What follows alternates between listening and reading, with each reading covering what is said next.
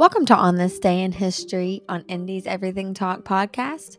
I'm your host, Indy, and today I'm going to tell you an interesting fact from history about today you may not already know.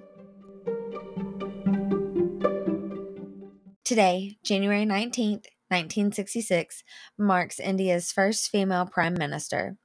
Indira Gandhi was elected during the Congress Party parliamentarian leadership election upon the death of Shastri as the third Prime Minister of India. When do you think the U S will get a female president? Let me know in the comments.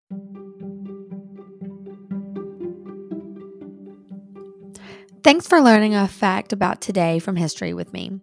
I hope you follow and join me for more.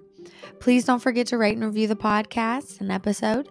If you would like to see photos from today's episode, don't forget to follow me on Instagram and Twitter at Indi's Everything Talk.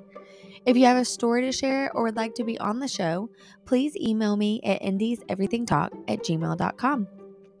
If you would like to support the show, please head on over to Patreon.